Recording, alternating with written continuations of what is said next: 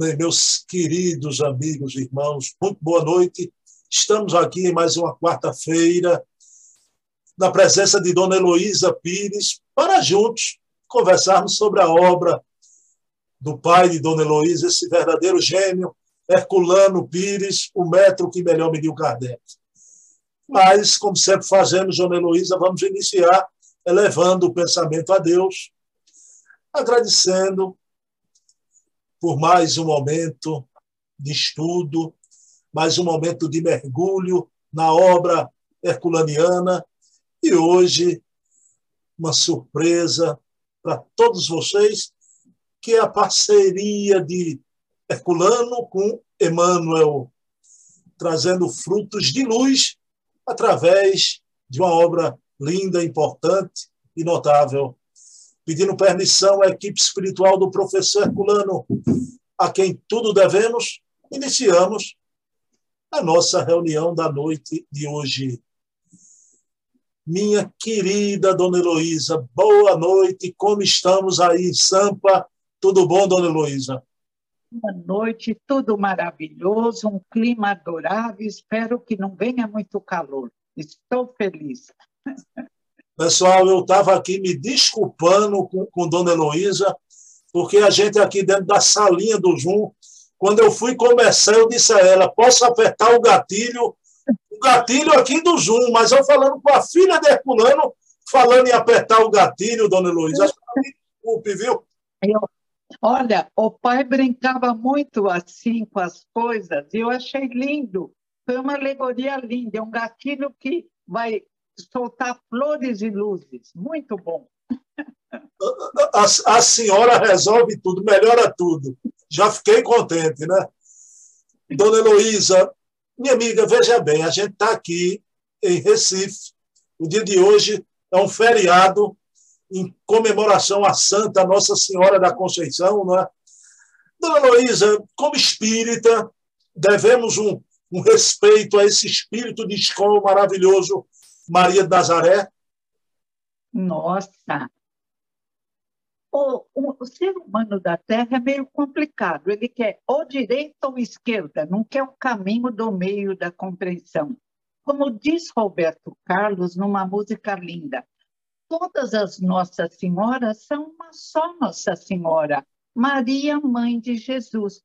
E será que não teriam escolhido um espírito bom para ser mãe de Jesus? André Luiz diz, não sei se é na Evolução em Dois Mundos, que a família, o pai e a mãe de Jesus, e Zacarias, Isabel, João Batista, foram espíritos especiais para formar, e apesar da grandeza do espírito mais puro que veio à Terra, uma plataforma, que esse espírito tivesse um pouco de sossego espiritual. E isso foi porque escolheram Maria de Nazaré, um espírito de escola, um espírito de luz. Ah, os espíritas não condenam Maria? Responde Kardec, quando perguntaram: o espiritismo condena a Bíblia, ela está errada? Ele disse: não, ela não está errada. Os homens é que não souberam interpretá-la. Os espíritas, às vezes, não sabem interpretar a grandeza de Maria de Nazaré. Até foi você que lembrou numa hora que Herculano fala sobre isso. Ele diz: é um espírito que veio para iluminar a terra.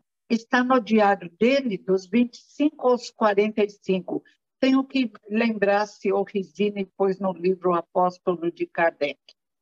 E outra coisa que o pai adorava no Natal é por Maria, José e Jesus numa lembrança de amor e respeito a essa família maravilhosa. Assim como colocávamos outras famílias, estava ali. E até hoje eu respeito profundamente Maria de Nazaré. Não é adoração, é amor, é respeito, é gratidão. Porque já diziam os Vedas, o homem que não tem gratidão para as pessoas que o auxiliam não entendeu nada ainda. Gratidão a Maria de Nazaré, a José e nós, ao nosso amado, querido Jesus de Nazaré, perfeição moral. Dona Heloísa, Herculano disse que, como a senhora tão bem falou, o problema é a interpretação dos homens, né? E Herculano até afirma: o problema é a mariolatria, quando o pessoal quer colocar Maria acima de Jesus, né? na expressão de Herculano, o culto da mariolatria é você querer colocar Maria como um mito acima de Jesus. É, e vem uma propaganda: Maria vai à frente, Maria intercede. Gente, um, uma conexão com Deus, com Jesus ou com Maria, resolve o problema. Não pode, isso é tolice quem está na fila. É uma visão pequena, materialista do planeta Terra. Vamos parar com isso e respeitar exércitos de luzes nesses trilhões de planetas que nos iluminam nesse universo que Deus criou para crescermos espiritualmente. Mas eu adoro, dona Luiz, eu acho que tem importância até documental. Né? Quando a senhora relata esses detalhes da vida em comum de vocês em família, Herculano, na época do Natal, sempre gostava de colocar em casa a imagem de Maria, José e Jesus. Né? Isso, para mim, é uma importância documental. Né? É porque ele falava. O som, o som, dona Luiz. Precisamos enfeitar a vida das crianças. Quando nós crescemos mais, ele dizia: tem que sempre faz um presépio, é uma homenagem, uma lembrança, assim como guardamos lembrança dos nossos parentes queridos que não tiveram a grandeza de Maria, de Jesus, de Zacarias, de João Batista, há que respeitar os grandes espíritos que vieram dar aula de amor, de respeito ao próximo. E Maria encantou até Lucas, que não conheceu Jesus, ficou encantado com a grandeza de Maria de Nazaré.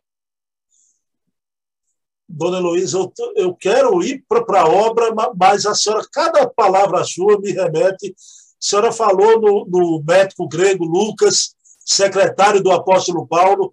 Olha, não é uma obra espírita, eu não sei se a senhora já leu, mas eu adoro aquela obra Médicos de Homens e de Almas, de Taylor Caldwell. É? é linda, linda, linda. Eu leio sempre, de vez em quando eu tenho que reler, porque é linda demais. E ele foi conversar com Maria, né, Maria, Lucas? Com Maria. E a história, até no, na obra, da, a história de amor da mãe dele, no livro, é uma coisa linda. Estou contente de. Não sabia que a senhora tinha lido também o livro Ai, de local do. Muito lindo, não espíritas. E dela tem mais um que eu adoro, acho que é sobre Paulo. Sobre Paulo, o apóstolo Paulo. Tem local, é. né? É muito boa, muito boa. É grande, grande demais. Dona Heloísa, mas vamos me permita dizer aqui, por conta e risco de, de Bruno Tavares, para uma obra maior ainda, não é? Então, na era do Espírito, a obra de, de Herculano em parceria com Emmanuel, Dona Luiz, olha, eu fico admirado cada vez mais, né? Porque a gente já viu outra obra, Diálogo com os Vivos, né? dos vivos, ou, ou foi Astronauta de Além, eu já me referi a isso, mas eu não me canso, né? O professor Herculano foi o único que teve essa primazia de dividir obras com o espírito Emmanuel, né? Então, Luísa, como, como era isso, né? E outra coisa, a humildade do, do Emmanuel, porque o Chico coloca o tema, o Emmanuel faz a página, agora quem conclui é o irmão Saulo, o professor Herculano, né? A humildade nessa parceria de Emmanuel, não é, dona Heloísa? Eu acho esse trio maravilhoso. Chico encarnado, Emmanuel desencarnado, o pai na época encarnado. E era como se fossem irmãos, amigos, participantes de uma mesma escola espiritual e deixaram como que o pai havia sido caluniado, perseguido, os livros dele tirados, porque houve aquela confusão com o corpo fluídico de Jesus, e veio a demonstração de quem era Herculano. Simples, humilde, não queria parecer caminhava pela rua, ninguém notava quem ele era. Quando faziam festa, ele ficava sem jeito, não gostava de ser elogiado. Então, olha, foi colocar os pingos nos is. Lindo demais. Dona Heloísa, me diga uma coisa, não é Herculano caluniado no movimento espírita, o Emmanuel tem aquela frase lapidar que eu acho fantástica, né? Professor Herculano Pires foi o metro que melhor mediu Kardec. Aí ele convida Herculano para essa parceria. Para mim está claro, dona Heloísa, o Emmanuel fez isso de forma intencional para deixar gravada para o movimento espírita a importância de Herculano, não é? Eu acho, e agora, quantos anos se passaram? Ele desencarnou em 79, se passaram, não vou fazer conta agora, que eu, dava aula de matemática, mas usava nem os neurônios. Quantos anos você fez? A conta? 30, 32, 32, né? 32 anos, foi reconhecido o trabalho lindo dele na compreensão do corpo. 42 anos, 42 anos. 42. Foi, olha, precisou passar todo esse tempo e a geração se renovou, espíritos maravilhosos chegaram e estão dando todo o reconhecimento a José Herculano Pires, naquilo que ele disse que estava errado como corpo fluídico de Jesus e segundo adulterar o evangelho. Não pode. Ninguém tem direito de mexer no evangelho. E graças a Deus ele está bem. Corajoso, escreve também a pedido de Chico, na defesa de Chico na hora do testemunho. E o Chico ligava sempre, Herculano, publica, Herculano, por favor, e nosso pai publica que o Chico vai desencarnar. Quem desencarnou, para surpresa nossa, o pai. E, ó, morrer não é castigo. Teve um coitado, um, uma criança grande que disse: Ah, Herculano foi castigado, levaram ele embora. Mas que ignorância! Cada um tem seu prazo de validade, o corpo físico. E quando encerra o ciclo, recebe o prêmio de passar para o mundo maior. Senão ficaríamos cheios de velhos, doentes, com necessidades várias. Abençoada chega a hora certa em que o convite chega. Dona Heloísa, o castigo do besta é falar besteira. É falar besteira. Me diga uma coisa, Dona Heloísa, o, o, Chico instou muito Herculano, né? ligava para os dois escreverem a obra e Herculano desencarna logo depois. Agora, me diga uma coisa, cá para nós e para o grande público, né? Eu tenho a impressão que o Chico, através do Emmanuel, já sabia que o professor Herculano estava prestes a desencarnar, não é? Por isso que o convite insistente, não é? E nós falávamos, pai, corre, o Chico vai desencarnar. O Chico estava muito mais velho que o pai, mas o pai teve o merecimento. Nossa, ele adorava a terra, nunca reclamou de nada, mas ele enfrentou no meio espírita muita ignorância e venceu, venceu. Mas essa impressão minha não é destituída de sentido, não. não é? O Emmanuel devia saber, não é, dona Luísa? Eu sabia, eu tenho certeza. Eu sabia de muita coisa. É. é o profeta antigo do tempo dos oráculos, né? O profeta com desenvolvimento moral maior e com a compreensão na humildade de Chico Xavier, que eu nunca vi alguém tão humilde, que no universo somos ciscos. Acho que isso vale para nós, que já para Chico, para Emmanuel, para o meu pai e tantos outros, já não vale. Mas Chico dizia: Eu sou um cisco, olha que lindo. E Bom... Emmanuel também contou a história da dificuldade dele com Lívia, prejudicando a mulher que depois nasceu como escravo. Um espírito humilde, ele podia ficar todo empombado e não contar nada do passado, ele fez questão de mostrar o erro, como a pedir novamente desculpas a Lívia. Dona Luísa, então vamos agora para a obra da Era do Espírito.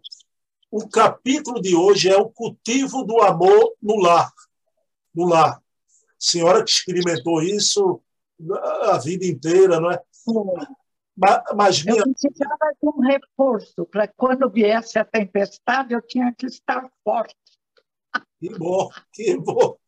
Dona Luísa, mas em homenagem a esse espírito amigo que tinha tanto respeito pelo seu pai, hoje a gente vai comentar um pensamento dele e de Herculano.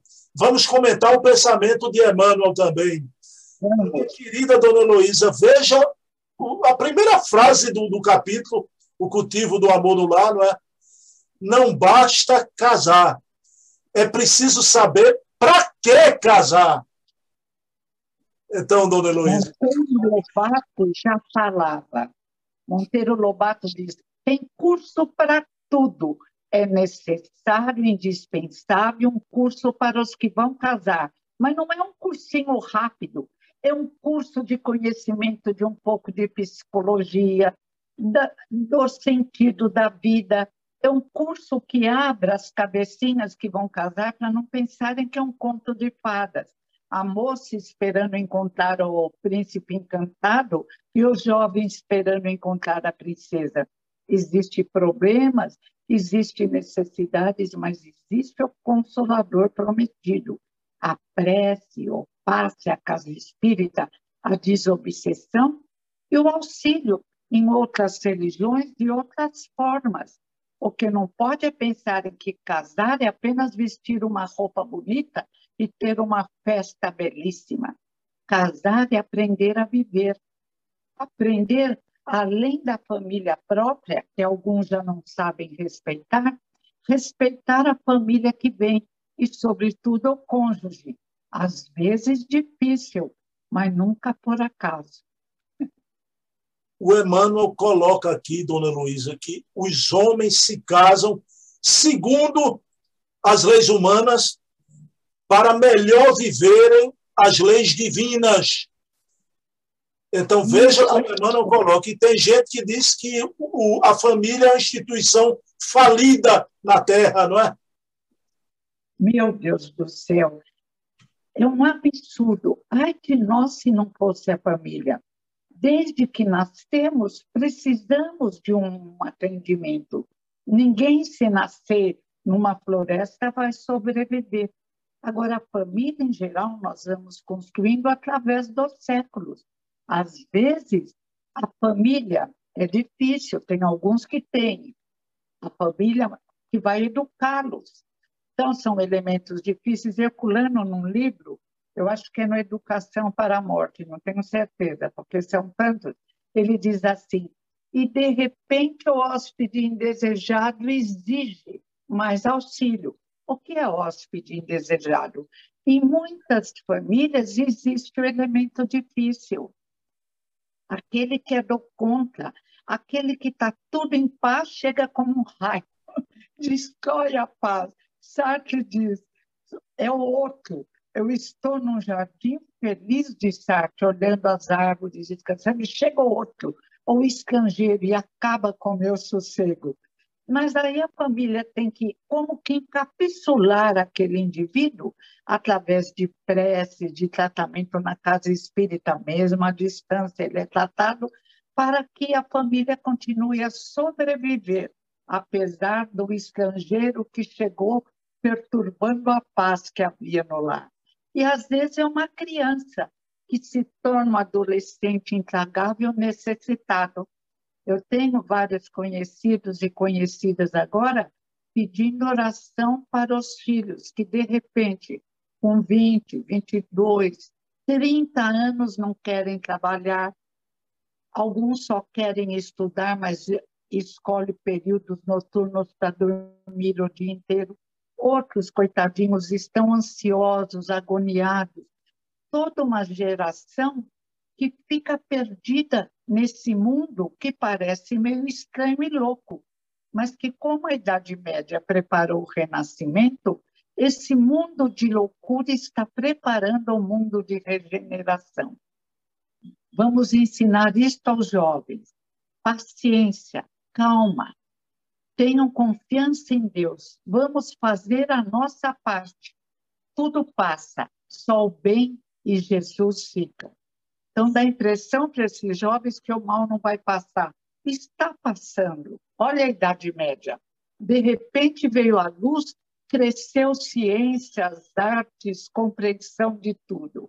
Agora é uma aparente descida preparando uma belíssima subida. Dona Luísa, tão importante que a senhora falou, eu sou de uma geração, mas nem tão jovem afim, mas relativamente jovem, né?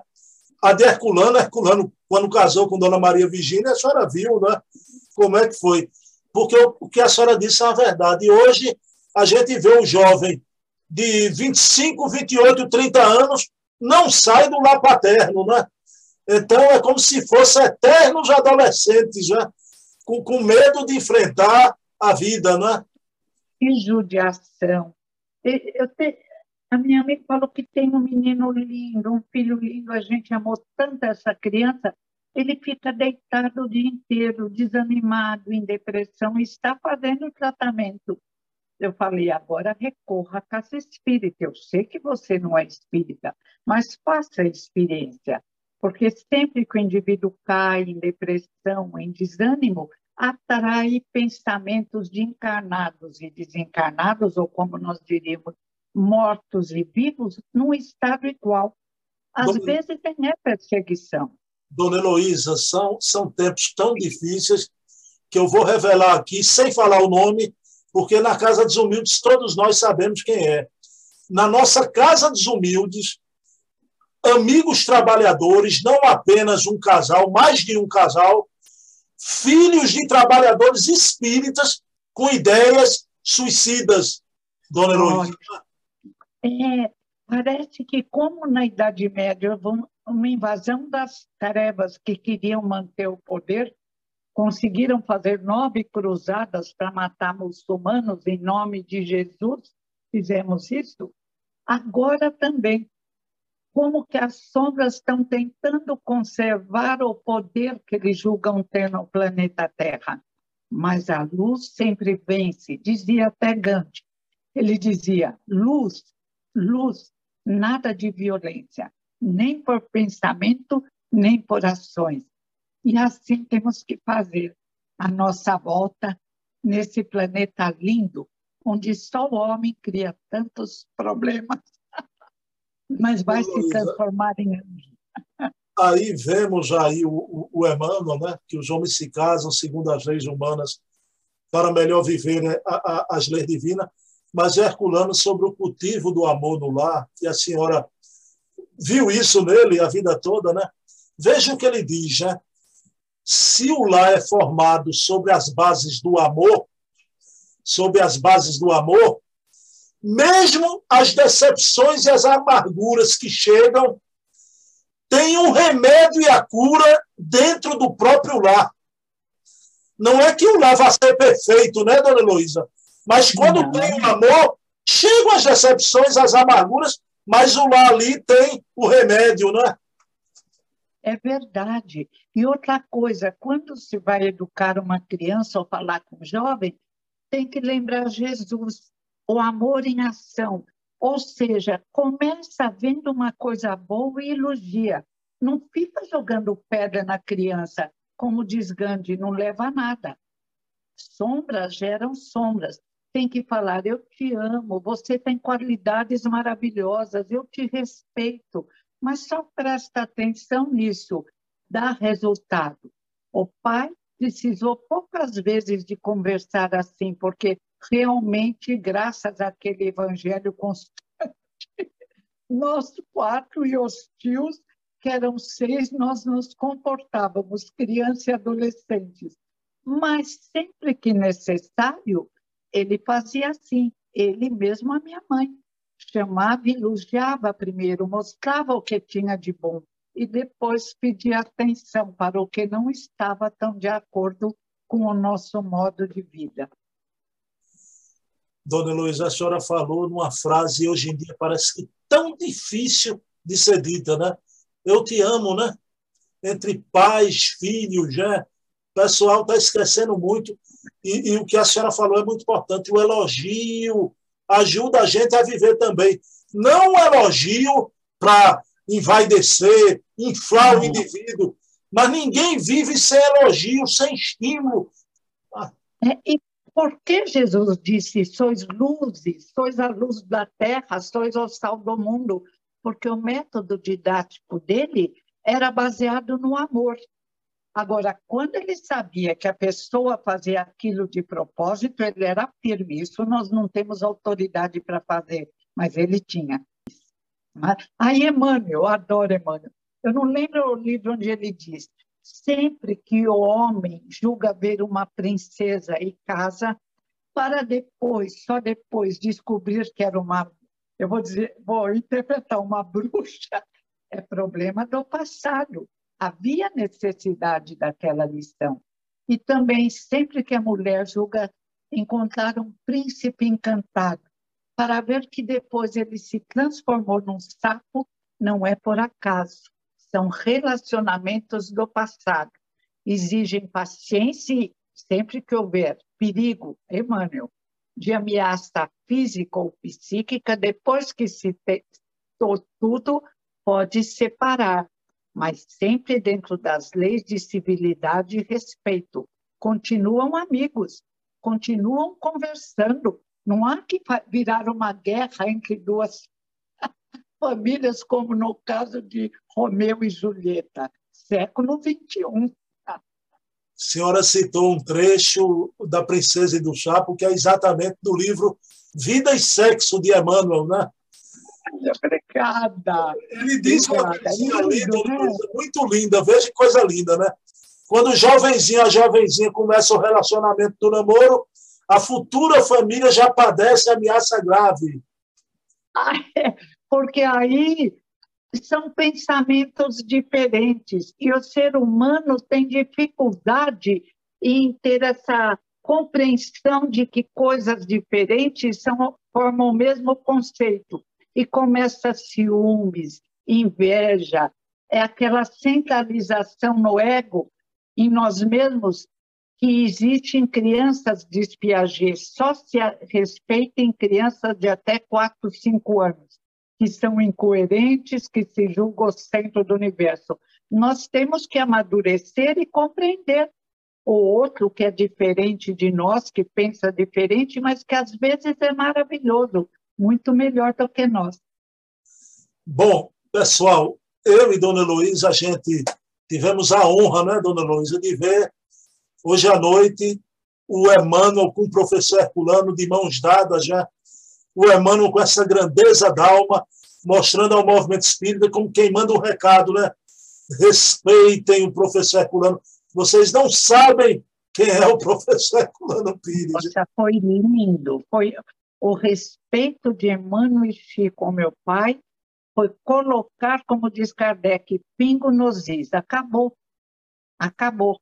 Assim mesmo, ainda alguns custaram, mas hoje está tudo bem também. Se não reconhecer, se importa o grande espírito, o grande homem, o grande marido, pai, amigo que foi esse espírito, que nessa encarnação foi meu pai, mas que pode ter sido em outras pai de muita gente que eu estava criticando. Bom, leiam a obra, é isso que a gente pede. Por isso que a gente traz aqui toda semana uma obra dessa para despertar o interesse do estudo da obra de Herculano. Né? Excelente né? trabalho, excelente trabalho. Bom, Dona Heloísa, vamos orar. Agradecemos. E como precisamos orar, irmão? Como precisamos orar? O mundo necessita de oração. Vamos orar. E hoje aqui no Recife, aproveitando esse feriado em homenagem à Santa, né? E como Herculano tinha amor por Maria de Nazaré. Nossa, claro. Oramos nesse momento, esse espírito de escola, Maria de Nazaré. Como diz Joana de Anjos, a rosa mística de Nazaré, esse espírito maravilhoso, a mãe da cristandade, e que possamos, o seu exemplo de amor materno, possamos ter esse amor pelo próximo, pela família e até pelos inimigos. Ninguém vive sem o amor. Então, pedindo permissão a Jesus, a quem tudo devemos, encerramos o nosso programa da noite de hoje. Pessoal, semana que vem, sempre às quartas-feiras, 20 horas, estaremos aqui na Herculano Hora, eu e Dona Heloísa. Hoje aprendemos isso, a necessidade de dizermos eu te amo. Então, Heloísa Pires, eu te amo, não esqueça disso nunca. Viu? Obrigada, obrigada, eu também te amo. Vamos falar uns para os outros, melhor a terra.